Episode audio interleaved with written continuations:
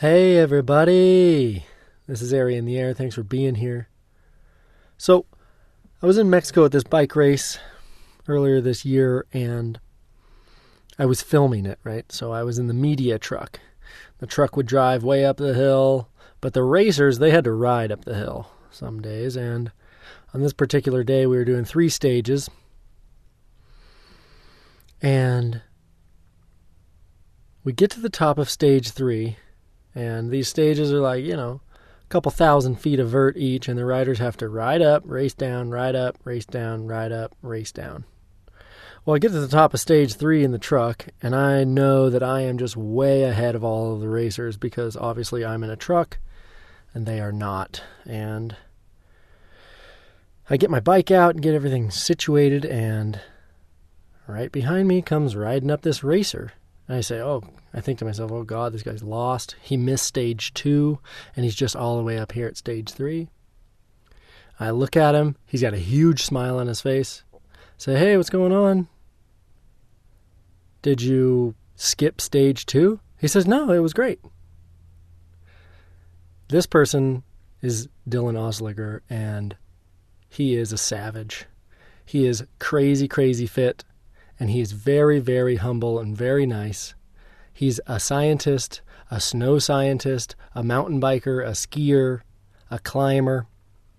We have a lot of things in common. We sat down as we ate tacos after the race, and we talked all different things, all things environment and politics and society. And so I knew that he was a person that I would love to hear his thoughts uh, in a longer context. And so today, I want to bring that conversation to you. I appreciate Dylan for his time on this conversation. In this conversation, what do we talk about? We talk about wonder. We talk about appreciating nature. We talk about how to get people to appreciate nature so they'll take better care of it. So many things. Dylan's a super awesome guy. He's got some really insightful things to say here. So, Without further ado, we'll listen to some music. I'll drop you into the conversation with Dylan. Enjoy.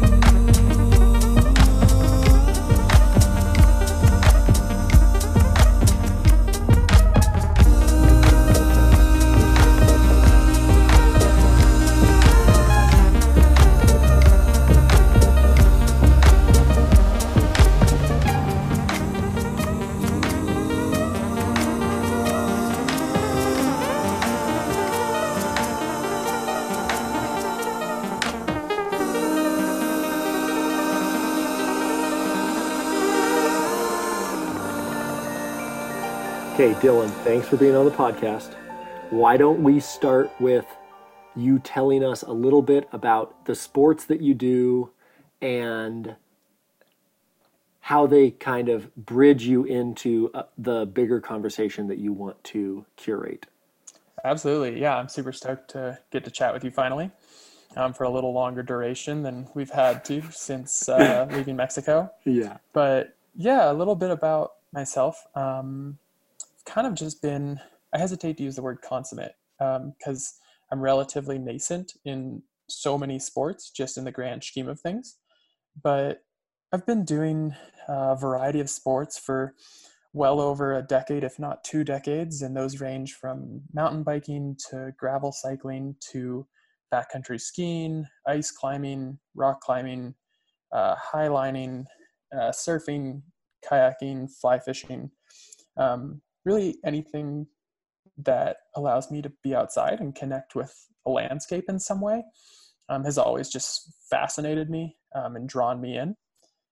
And I think on the on the counter side to that, trying to follow academia um, from the sense of better understanding how I connect all those places has really enriched all of those sports. And so getting, I mean, the degrees really don't matter at the end of the day. I think it was the the time spent reading and understanding how the world works from a quantitative sense and applying it in a qualitative sense, in a way of seeing the world around me, um, and just making every trip outdoors a true adventure, you know, from a thought perspective and a physical perspective. Yeah. So, and and what are those degrees? Uh, yeah, I have uh, undergraduate degrees in snow science, so that's uh, it's a funny degree to have. Um, it's mechanical engineering, but with a focus on how avalanches work, um, with an earth science focus on how meteorology plays into snowpack, um, with uh, kind of a thermodynamics and a hydrology sense as to how snow is important on a larger scale. Um, I have a, another undergraduate degree in geology um, and then minors in hydrology and uh, astrophysics, which was a mistake as an undergraduate, like a true mistake. I, I took that course by accident and it led down a path of interest. um, and then uh, a master's degree in earth science, which really focused on geology and soils, uh, snow science. I was up in Southern California, Eastern Sierras a good amount. Um, and so that's lessly a strict degree about what you know, but what you can ask questions about. Wow. So, yeah. Quite a quite a resume there, Dylan. quite you know, a resume. Uh, yeah. Okay. I mean, the degrees okay. are great, but yeah. Okay, I'm curious as to what kind of things you're doing on a daily basis or on a, you know, when you go on trips or when you go outside, how are you incorporating this earth science I'm going to use earth science as just like kind of a broader, uh, like a broad term for all of this stuff that you're doing. Um, how are you integrating that earth science into your activities, your travels? Yeah, no, I think the use of earth science is like a perfect way to uh, encapsulate everything in the sense that really the degrees are less so a, a way of knowing things and going out with an encyclopedia of knowledge but really it's just a way to ask questions and find pieces and logic that come together to answer those questions. And so really when i go outside um, whether it's backcountry skiing obviously the snow science comes to the forefront with you know when i'm testing snow pits for avalanches there's a sense of quantitative direct knowledge that is imperative to making sure i make safe and logical choices. But at the same time it's looking at the landscape as I tore uphill and seeing swales and rolling hills along a landscape. And without even testing them, knowing in my mind where the snow is loaded, where that powder patch might be because I can see the rime on a tree, which rime is when wind picks up snow and kind of layers it onto one side of like a pole like object, like a rock or a tree or um, I mean, those are the big ones, but you know, maybe just a metal pole in a city, you can see the predominant wind direction and you can look at a landscape in front of you and know exactly where those big pockets of snow are going to be, where those pockets of potential danger are going to be, or where it might be way thinner than what you think. Um, beyond that, you know, when I go and ride my bike down old Forest Service roads or uh, some old decommissioned single track, just looking for traces, like maybe an ermine has left some tracks under the snow or um, you know brush some branches aside you might see overgrowth on an old forest service road and think about how long it's been since it was decommissioned and how fast the ecology the flora re overtook what man had destroyed um, or imprinted upon it. Um, i think you know there's so many examples of how i can think about it from just seeing rocks while rock climbing and um, understanding exactly what I'm looking at. But I think more so, it just makes me feel ingrained into and part of a whole larger system. And it just enriches that feeling. and it makes me slow down and think about what's around me. Mm. Um, so yeah, I mean, it I like that. I like parts, that. but yeah, Yeah, I really like that idea that the more you learn and the more you learn how to ask better questions, the more connected you actually feel to any given landscape. exactly. Yeah. I'm I'm curious I'm curious what you think of what do you think our need is humanity or even just culturally in the outdoor industry. What do you think our need for perspective shift is in regards to how connected we feel to places? And furthermore what is the what do you think like the ideal perspective is for that that that takes us forward from uh, into a more sustainable paradigm? Yeah, totally. Um, think, in a large part, um, all of the focus on competition or on training to the utmost degree, um, or just really getting outside and expecting a bang for the buck, has really put us all in a mindset, even in the outdoor industry, of seeing outside places as having a utilitarian value. Mm. Like there is a use value to all of these places. Um, but really, I really want the idea of trails or backcountry access or an open access beach to go surf to transcend its categorization within our minds and the culture overall, instead of just being simply a commodity or a resource that we are using. I mean, no matter how you put it, we are using it as a resource in our minds, but seeing it with intrinsic value, or rather just kind of natural value for just being what it is you know i think the consideration of people thinking about soil or ecology or geology really is just stands as an enabler to start a discussion to really understand why these places exist and how much they mean to us by just existing and presenting the opportunity for us to go outside. And i mean we could talk about the mounting, mounting calamities of you know an increasingly broken biosphere and um, an earth system as a whole but i think more so the relationship between trails and all these outdoor spaces and the environment and just making people feel connected increases everyone's appreciation and connection um, to a place um, you know and from that you can move forward and talk about an entire process and see how the trail builders and the industry and the lawmakers and the bureaucracy and the consumers are all connected and rely on just this place being itself Mhm. Okay.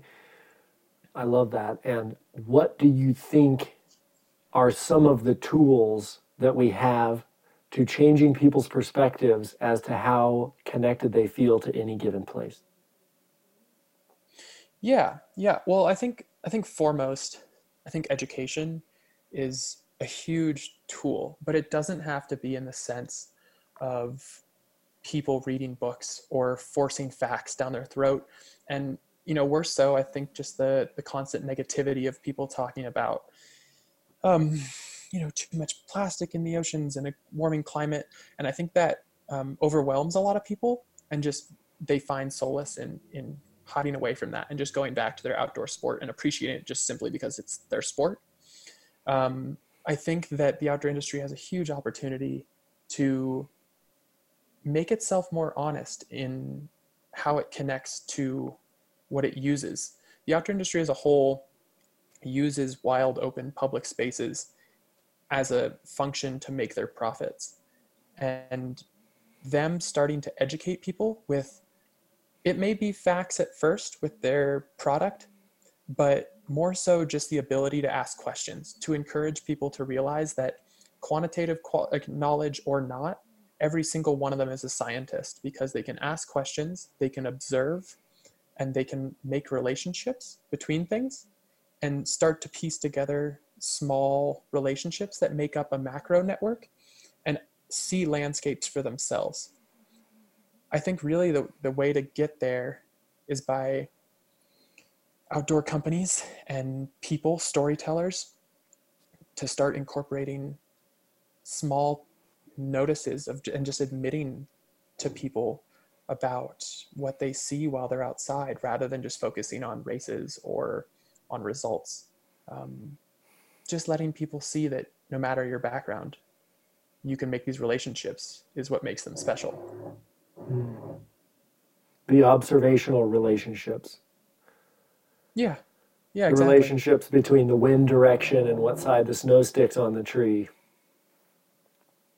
Yeah, and I think that makes it even more so because you look at that and you know where the big stashes of powder are and you might hit those stashes of powder that day and appreciate it immediately.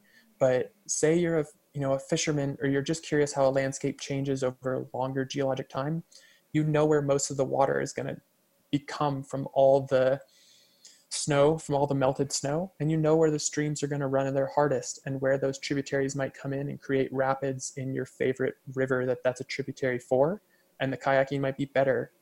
Um, you know that water might flow out to a farm and you better understand your food sources yeah it's really just the observation and Yeah. seeing the larger scale I love that.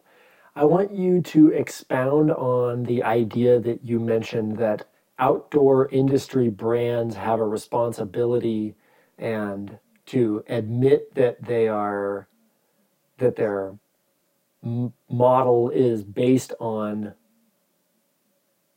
I don't want to say exploiting, I don't think you said that, but using public lands. yeah. Yeah no i, I mean i i totally agree with what you just said with using public lands. I mean you can look at patagonia's recent campaign on bears ears and they took a step up and were straightforward about protecting a place um, and making their voice heard even if it was unpopular. Um, and that took a lot of foresight and forethought on their marketing team and uh, on their upper management to just throw it all to the wind and know they were going to take a hit for it, but also know that they were going to ingrain their loyal customers. Um, every single company I can think of uses public space in their advertising, um, whether it's on Instagram or, um, yeah, I mean, Patagonia itself, like that was a marketing ploy for sure. Mhm. But these companies either need to put their money back into these places. Like you can see, Santa Cruz Bicycles um, is putting a million dollars toward trail maintenance um, and building now for the next couple of years. And that's huge in going forward. And I think that's accepting some of the responsibility of what they owe to making a place better because they're using it to to sell their product Mhm. but I think it's also deep down, they're making more things. That's just a fact of when you're a company, you are utilizing plastics or you're utilizing metals and energy and you are creating things. And there needs to be a direct purpose as to why you're doing that. I understand if it's as simple as you have a design and a beautiful piece of art that you want to put out into the world and anything can be art you know like a bicycle frame. Look at ibis hiring legitimate artists to make their frames and they're gorgeous. But when you're taking that responsibility of putting a lot of what could become trash out into the world i just want to see a, a larger purpose for it all. Um, and that purpose can be as simple as really putting the money that comes back into your business out into educating people and enriching their lives Mhm. Okay, I love that idea, but I also want to back up just a minute and and I want to hear why there's a need for these brands to put money back into these places. What's wrong with these places as they are, as they're being used? Yeah, no, I don't think that every place necessarily needs money thrown back at it.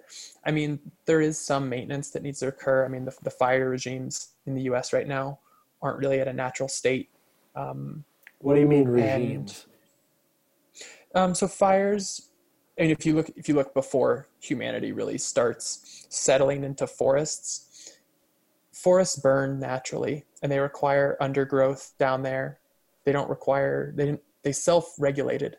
They would burn large swaths and then regrow from their undergrowth. Look at a pine cone. Most pine cones only release their seeds when they reach a certain temperature that's only reached during fires underneath the tree Uh-huh. to repopulate and um, for forests to go through their cycles. And so regime is just a way of talking about like, kind of generalizing all forests because forests, depending on if they're deciduous or um, conifer or otherwise, they all have different kind of time scales at which they usually burn and regrow and um, repopulate. But I think the the big thing here is that there's research that needs to be done in these wild places to understand how we can treat the earth better, um, how we can kind of make things last long term. And I mean, I hate to say this, but it's true in that like a lot of public land is being stripped from people, um, whether that's a result of people wanting to close off beaches for their private community, um, which I saw along the Santa Barbara coastline, or you know, a result of um, I mean, there's so many Bears Ears, you know, selling it off to oil and companies or selling off, you know, mountain bike trails in Bellingham to logging companies. There's places that money from the outdoor industry can go and make our voices heard. Mm-hmm. Um, protect our winters is doing a good part of that. But capitalism is a huge driving force as to where money needs to be injected for our voices. Um, and that money is you know, largely held in this huge billion dollar, multi-billion dollar industry that is you know, the outdoor recreation uh, industry. Mm. So, yeah. I'm curious. I guess what comes up for me there is there's almost this irony where affluent recreators who are the consumers of or high level consumers of fossil fuels then object when new fossil fuel extraction projects are proposed. Yeah. No, I, I completely agree with that com- uh, hypocrisy that occurs so frequently in the outdoor industry, trying to put off these notions of being climate positive or climate friendly. And they might be making strides, but I think that's really why I say that there needs to be a justification for why your product and why your company exists beyond just making money. Mm-hmm. Mm. Yeah, I think I think a big thing here is after traveling a lot of the world, and I mean, right there, I can talk about you know I've taken a lot of planes and uh, I've driven a lot of miles, more so probably than your average person some year to chase down mountain bike racing or chasing storms on skis. Um, and I've done my part in contributing carbon to the atmosphere, and I try and think more about that now. But I've really noticed that when you talk to people and you go and see different places and ride different trails or surf different breaks, um, everything has an interconnectedness and so many small similarities. And always in my mind there's this tick that's like oh this place is like this other place or this place is like this thing at home. Even if it's not identical they share enough to be similar. And really to me that suggests that maybe there aren't really inherently special places but rather they're only places that are made special by the relationships that people sustain with them and if you think about it in that sense like all places on earth are equal and identical but they're really just waiting only to be known. And I think companies do an amazing job of exposing these places in the sense of sending rad athletes to do really cool things on camera and people are like wow look at that person's athletic ability and in the maybe they have a second thought and they're like look at that stunning landscape. And i think drones have done a huge job in um, showing landscapes. But there's that responsibility in these films where i can count on a single hand how many films I've seen at Banff in the last couple of years that really brought up the environmental or the ecological or geological or just a single aspect of a landscape that makes it special and makes it worth knowing for people to go there. And it doesn't even have to be earth sense, it could be culturally. Um, it could be the small villages or the people that make a place so worth visiting and supporting um, and not drowning out but not suffocating mm-hmm. but just providing that appreciation for places hmm. Okay, I guess I really like that, and I want to bookmark what your vision is here because I know that the next logical step in that conversation is what what are these things you want to create? But i want to step back just 30 seconds into your last uh, paragraph there and as i asked you what i what you thought the appropriate relationship that people should have to their places i also am curious as to what you think the appropriate relationship that people should have to their impact is. Yeah.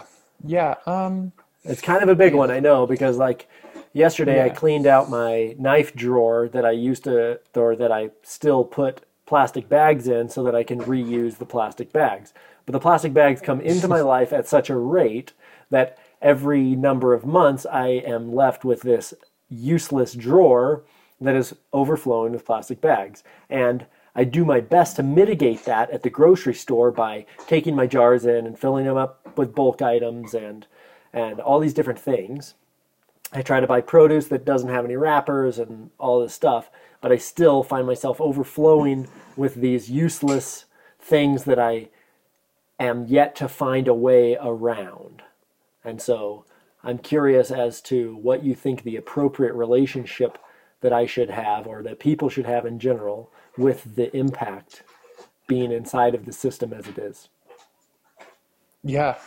No, I, I, I totally understand where you're coming from there. And I, I often have the exact same issue um, from, yeah, grocery bags and excess plastic coming in my life, um, all the way down to owning way too much outdoor gear. I mean, I look at my garage and I go through my closet and um, I, I laugh way too often about not being able to find that one piece of gear because it's buried underneath every other piece of gear I own for all these different sports. And sometimes, I mean, just today I was talking about Nordic skiing and um, we're gathering up all this gear to go out for, you know, a simple four hours. And I'm just like, wow, like, why isn't this like running where I just need a pair of shoes and some shorts and off I go into the wilderness. Um, and I didn't even need to drive. Um, I think what you're doing is absolutely correct in the aspect of thinking about your impact on the sense of recognizing all that you have. But I think what you're getting at here and what I really appreciate is when people are connected to a place, when they have relationships to a place, they care about that place. If you asked most people about where they donate their money into the outdoor industry or to the outdoors in general, most of the time their donations are going to come to something local or they're going to go to a specific cause. I mean, you can look at the Amazon or um, Protect Our Winters talking about snowpack and like pinpointing glaciers or whatever else cause they're going to. There's usually a specific place, and usually it's local to them with a few odd examples. Um, but I think people need to look and create relationships with landscapes as a whole. And it's fine if it's going to be local to themselves. And it's great that they're thinking about their minor impacts like plastic and microplastic use and um, recycling gear and donating it. Um, maybe not buying that new piece of gear every year. Um, but I think it's really also large scale. It's thinking about why they're doing things. Like, why are you outside? Are you creating relationships with a natural place? Are you out there just to make a name for yourself and to compete? And that's fine if that's the case. If it's for fitness, if it's for living a healthier life, that is a valid reason. Um, but does that need car travel every day? Does that need plane trips? Does that need, do large races need to occur all the time where I mean, I go out after races around Lake Tahoe, which I call home, and I find tens, if not hundreds, of goo packets or bar wrappers or, um, you know, all the detritus that races and events leave behind. Um, did that movie premiere need to have every single person in the movie fly to each movie premiere to show that ski film in Denver and Salt Lake and Tahoe and Mammoth and San Diego? Probably not. Um, and so I think when it comes down to the individual, it's really thinking about small impacts, but also large impacts.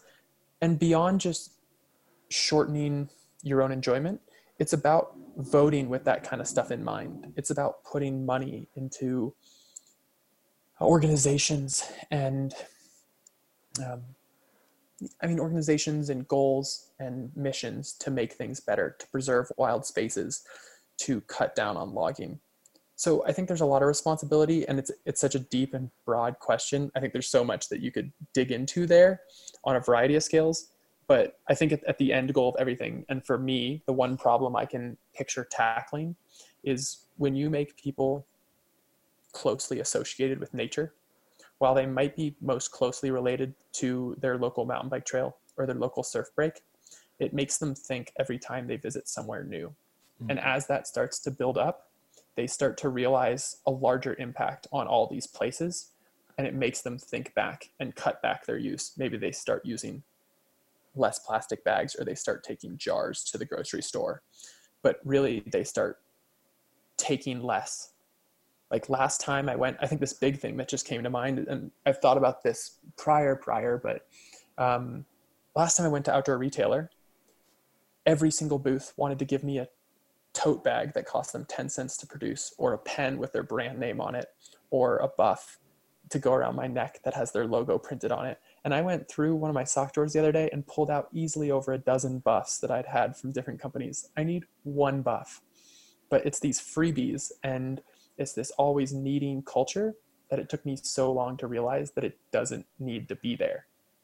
Um, and I think back to my last outdoor um, recreation company event, and the absolute best freebie I was given was a toasted peanut butter and jelly sandwich um, and that company like that was a company where i'm sponsored by their direct competitor and yet i still feel like i have an absolutely close relationship and a care for that company i think they're mm. doing the right thing off of that one small gesture mm. because it made me think about my impact and all that i was taking from these tables that is just wasted junk and ends up in garbage piles in the pacific uh-huh. um, so it really is just about lessening one's need which is easier said than done and isn't how the outdoor industry operates, obviously. Yeah. Well, so. Yeah, those are hard things, you know, and I feel like there's a difference between the one thing that I want to bring up here. There's a difference between the sentiment of sustainability or the sentiment of lessening your impact and uh, objective reduction in impact because the reality is that waste is not created when it goes in the landfill right? Waste is created when the product is created. It might sit on the shelf mm-hmm. for a decade but the waste is there. Its in destination is the landfill right? Yep. So buying it or not is tough because the virgin resource has been extracted. The chemicals have been rearranged. And now we have this thing. And yeah. it's um that i like i i agree voting with your dollars maybe we can slow down how those things are created in the future but um it's a very complex issue that i feel like how we have an objective impact on it might be more difficult to ascertain rather than how we feel about it. And I feel like how we feel about it is going to have a bigger impact on our ability to make an impact than chasing our tails as to uh, what exact thing we're going to do about it. Yeah. No, but, I would, I would, yeah, totally agree with that but I digress on that, and I do I I appreciate your sentiment on that, and I want to hear the kind of things that you have in mind that are in your vision that you would like to bring to the conversation. What are the things that you want to bring to the conversation, or in general, what's the conversation missing? How do you want to show up inside of this conversation? What kind of topics do you want to bring? What kind of nuance do you want to bring? and what kind of projects do you want to do it with? Yeah, totally. Um, I think first off, like I think the the last thing we talked about with consumption, um, one thing I definitely want to avoid um, is this idea that I've caught myself in far too many times, where there's these quiet, wild spaces, and I think about them and I'm like, wow, like I am one of the few people that can get out here and enjoy this place, and then I go back and I think all these thoughts about not wanting it to blow up, not wanting the spot to blow up. Mm-hmm. Um, and I feel often feel terrible about that mm-hmm. in the sense that like I don't want any outdoor sport to be exclusionary. I want there to be enough product and I want the price to be low enough, which comes with high quantities and volumes um, for everyone to enjoy their whatever sport interests them and to give it a chance. Um, and so I do think like micromanaging the industry and telling them to not grow isn't the way forward. Um, I think for me, there are other industries that are shrinking that the outdoor industry might be able to take the space of. And in that sense, like going into your next question about what I want to create or what I see in the future um, is a whole menagerie of things, but I think storytelling with a with a different aspect is really where I see the industry beginning to trend because people are interested in the world around them. Not every single person. There are so many out there that find absolute joy in competition or maybe not even in the outdoors. Maybe they want to ride bikes to be on a trainer and you know whatever else they want to do. If they want to plein air paint, like if they just want to work on taking a photo outside, going for a hike, and then painting landscapes inside. Um, I want to create quote unquote educational materials in the form of storytelling.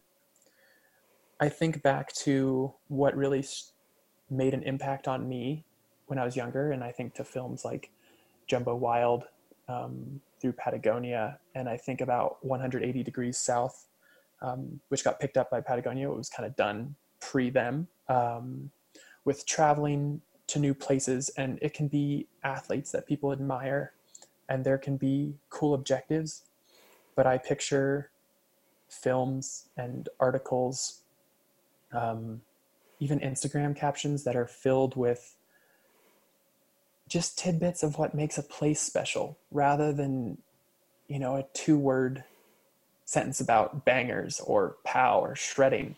Um, I want to really instill this value of slowing down in sport. And it's not a rat race. Like we didn't get into all these things to be the best at them. Like all of us got into these activities to appreciate community and appreciate and get outside and appreciate landscapes, whether we knew it or not. I want all of my goals to really just hit that switch and make people realize that they've been looking at landscapes the entire time they've been outside and they've been making connections they might just need that one little kick to say write it down. Think about it all as a whole like and how you play into that. And so for me that's been a, been kind of put into real life play um, through writing articles for print magazines um, rather than just race reports. I've been writing about the landscape and the fire history and the history of people there and the geology. Um, I've been working on kind of pushing myself into Instagram marketing to work with companies to kind of change their direction and make them more honest to where they come from.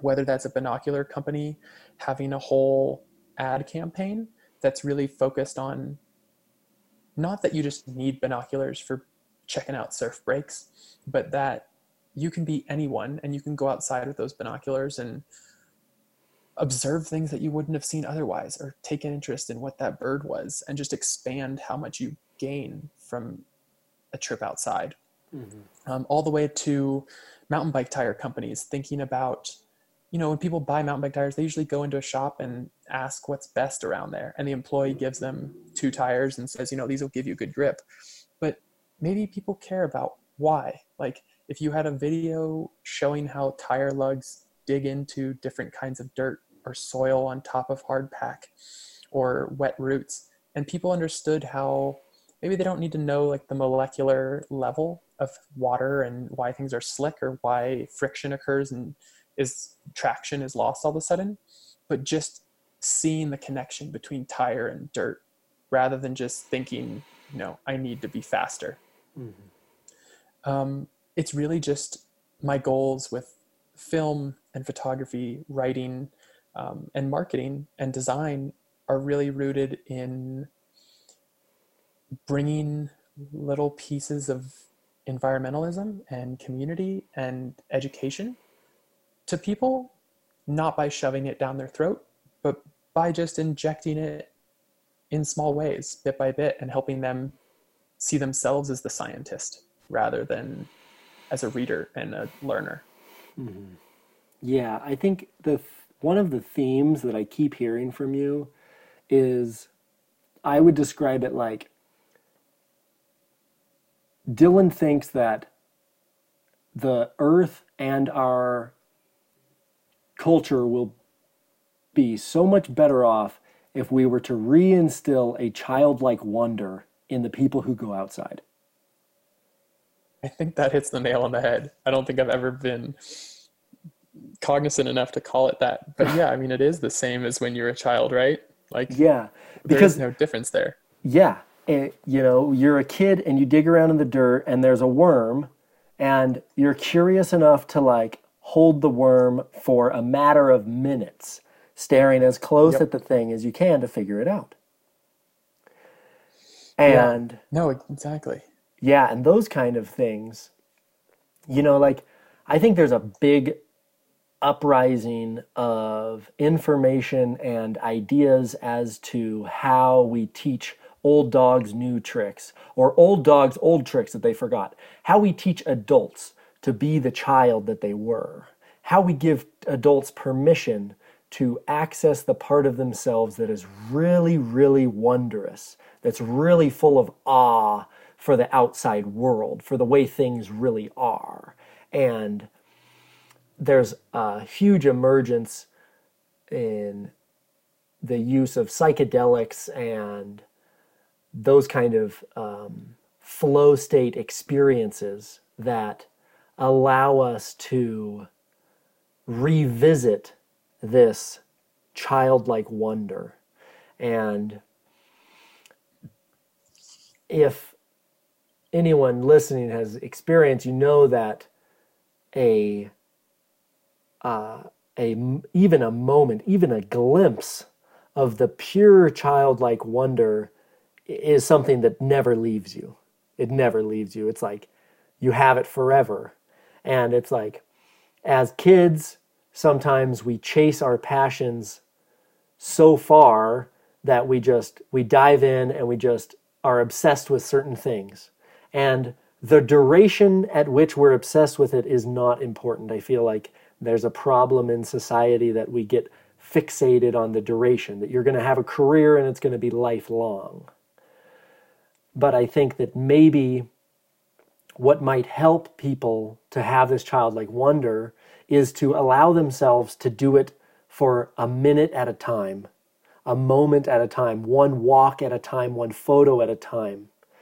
Because I feel like we're beat over the head with the idea that we better figure out what we like, find out how to monetize it, and then hire a coach to run your online business and make six figures when in reality, I think that the wonder, it sounds like the wonder that you have for soil is the same wonder that makes you curious about snow. It's the same thing that makes you curious about the organics that fall out of the tree that become the soil that you dirt that you ride your bike on, and the snow that you ski on becomes the creeks that you paddle on, and this whole interconnectedness is a realization after you've harnessed this moment of wonder.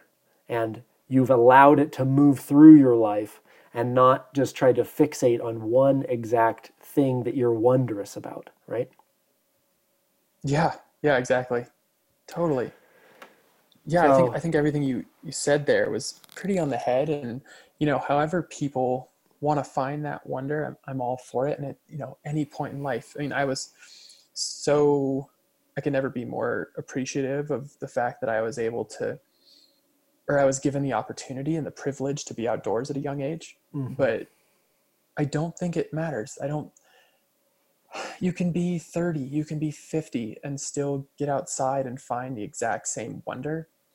I think it just requires getting out of the rat race that you described about making your passion a job and making six figures and the world's always in a hurry and you know you work a 9 to 5 and you don't have a lot of time and so you make the most of it to get fit or to you know get the most Instagram photos and then work on your image but I think allowing people to slow down and stop mid ski or stop on their bike and forget about the Strava KOM and just look around them and appreciate a landscape and ask questions makes it all so much more deeply valuable.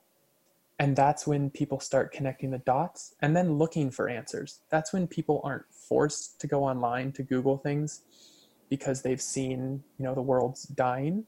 They're they go online to try and find answers to things they noticed or they go to the library and they read books about certain subjects and it only brings up more questions over and over and over again and that's the whole point um, is just to keep on questioning that's what keeps your childlike wonder alive is that when you admit to yourself you don't know the answers and you're you're honestly curious i think that's what makes everything so fantastic and just you're bewildered 24 7 no matter mm. what you're doing out there um, Bewilderment's so, yeah, the best. Bewilderment is, is really what you're after. And I think once you start digging for answers, you're like, wow, look at, like, I live in California and we could talk about climate and droughts and stuff. But no matter what the climate is, snowpack, on average, usually provides about two thirds of the water for California. That's a, that's a huge thing. And I doubt that most people really think about that. They think about snow in the Sierra Nevada and they're like, oh, I could go skiing up in Mammoth or up in Tahoe because that's not where the huge population centers are. The population centers are often by the ocean or in the Central Valley. Um, and they don't think about that snow as what drives their food and what drives their you know rivers to come down for fishing in the Sacramento or that's what drives the salinity of the delta of San Francisco. Um, that's why that whole ecosystem is the beautiful way it is, is because it relies on that snow and so it goes beyond just seeing small things and connecting things in small places but going online and realizing larger scale networks and understanding that hey that water plays into the farms and my food. And you know thinking about buying locally and lessening your impact it it just translates from you went and rode your bike to you went and rode your bike and appreciated what was around you and took a moment to breathe and learn something and ask questions. And you might change behaviors so tangential to riding bikes that you know makes a profound impact on your life but also on your impact to the planet. I think that's really really the goal. Hmm. that's a good goal. It's a good goal. So if we are to or i guess i'm curious as you know, in the beginning of this conversation, you kind of mentioned how education wasn't all about reading books and memorizing facts. Yeah. And I feel like there was almost a connection with what you were saying between what you experience as science, what how you use that in your life, and this childlike wonder that we've come to start talking about. And I would love to hear if you think there's a connection between what you experience and use as science and what the wonder is. Because obviously, I think that a person like you, you do soil samples and water samples looking for microplastics and all kinds of these different things, and you have a long history of understanding these different ecosystems in a way that when you get curious about something, it looks very different when you get curious about something, you might know what to be looking for. But I think that the other, you know, for the vast majority of us, when we're curious about things, we like finding heart shaped rocks. yeah, totally. so I would love to hear what you think the connection between childlike wonder and air quote science is. Yeah, totally. So when I talk about science, yeah, like I, I love the the quantitative, you know, the mathematical analytic side of samples and thinking about population dynamics and stuff. But that's really not what science is. You know, that's that's uh, theories and and facts and numbers. I think science at its root is is thought. It's questioning. It's critical thought. It is the ability to formulate hypotheses about something. Science isn't really. It doesn't need to be answering those hypotheses with a with a number, because at the end of the day, those numbers don't matter a lot of the time. I think that the larger scale qualitative, just kind of general ideas as to how things relate are what people can better understand. It doesn't require knowing statistics or knowing exactly what kind of rock that is.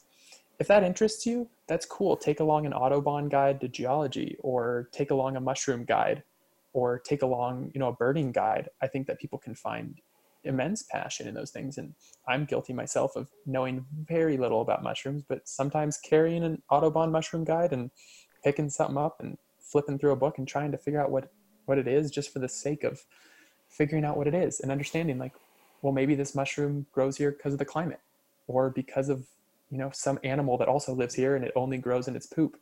Um, I think that really everyone has the ability to ask questions and think critically. And like what you're saying with the heart shaped rock, you're out there looking for a heart shaped rock or some cool thing in the landscape and being like, wow, why is this here? Dig deeper. Like beyond finding that cool heart shaped rock, why is that rock heart shaped?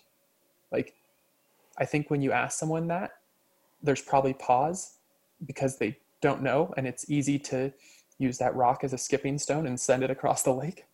But it's feasible to ask those questions and ask why the rock is shaped like that mm-hmm. or why do all the rocks look the same in this riverbed because they come from a geology that might be the peaks or it might be rocks that have been eroded millions of years before and literally used to take up the space that fill that the sky and the air above you fills now mm. and i think just if people were given those little bits of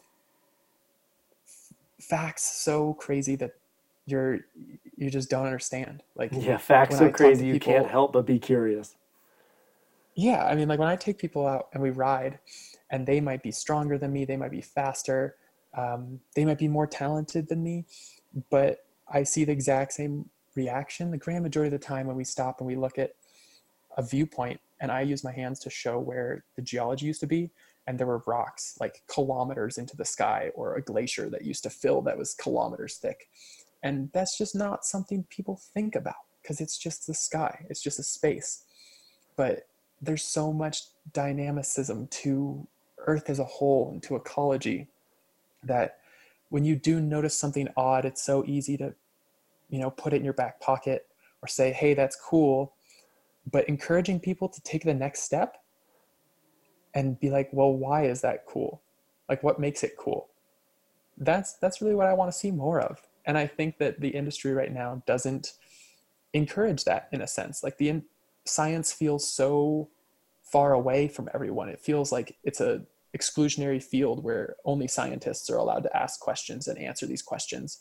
But that's not true at all. Like you're allowed to collect data. You're allowed to you know take a notebook with you and when you go ride trails in one valley note the color of the rocks or the size of them or you know the type of trees and do the same for somewhere else and start to realize why places are different.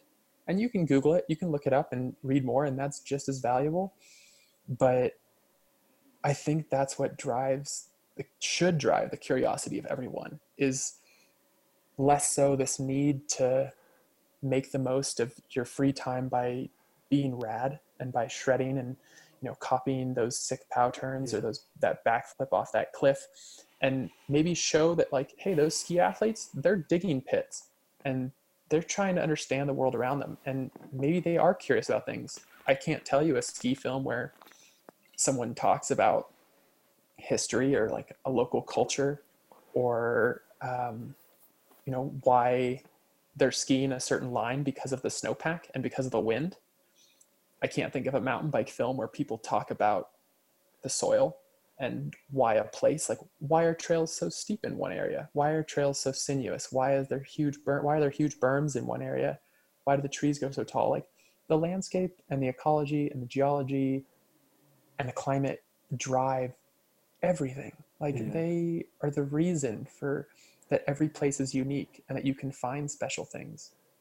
And all it takes is people realizing that it's cool to appreciate those things and it's worthwhile to appreciate those things and that they're capable of appreciating those things. Yeah. I think you're right. I think that everyone is capable of having that that wonder, that appreciation, that gratitude and I think that is a vastly undervalued thing.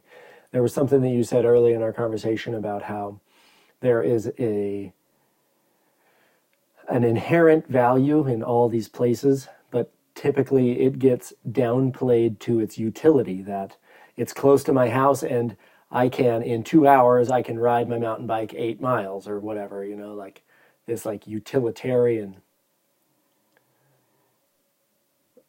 covering that these intrinsic values have over them in our eyes. And I think that when you talk about a childlike wonder and why that is important. It also makes me, I, you know, I wonder, okay, why is it that people grow up to lose that? What is it about our society that stamps that out of people? And I would beg the idea that we are living in such an authoritarian structure that our parents have authority over us and our society has authority over us that we defer our childlike wonder from a very early age and we lose that. And i think that that might just be one part of it or it might be a big part of it. But i guess i don't have any answers but having this conversation with you makes me wonder why why have we lost this childlike wonder and how do we get it back? Because the rocks are the way they are and even understanding them in a holistic way is a huge undertaking. And so i think that if we are to achieve the steps that or the the goals that you talk about that people the everyday recreators and the people in everywhere all the time are in a state of awe and wonder and curiosity more often, it makes me wonder why are they not? And so I think that that's my biggest inquiry that I'm going to take away from this conversation with you.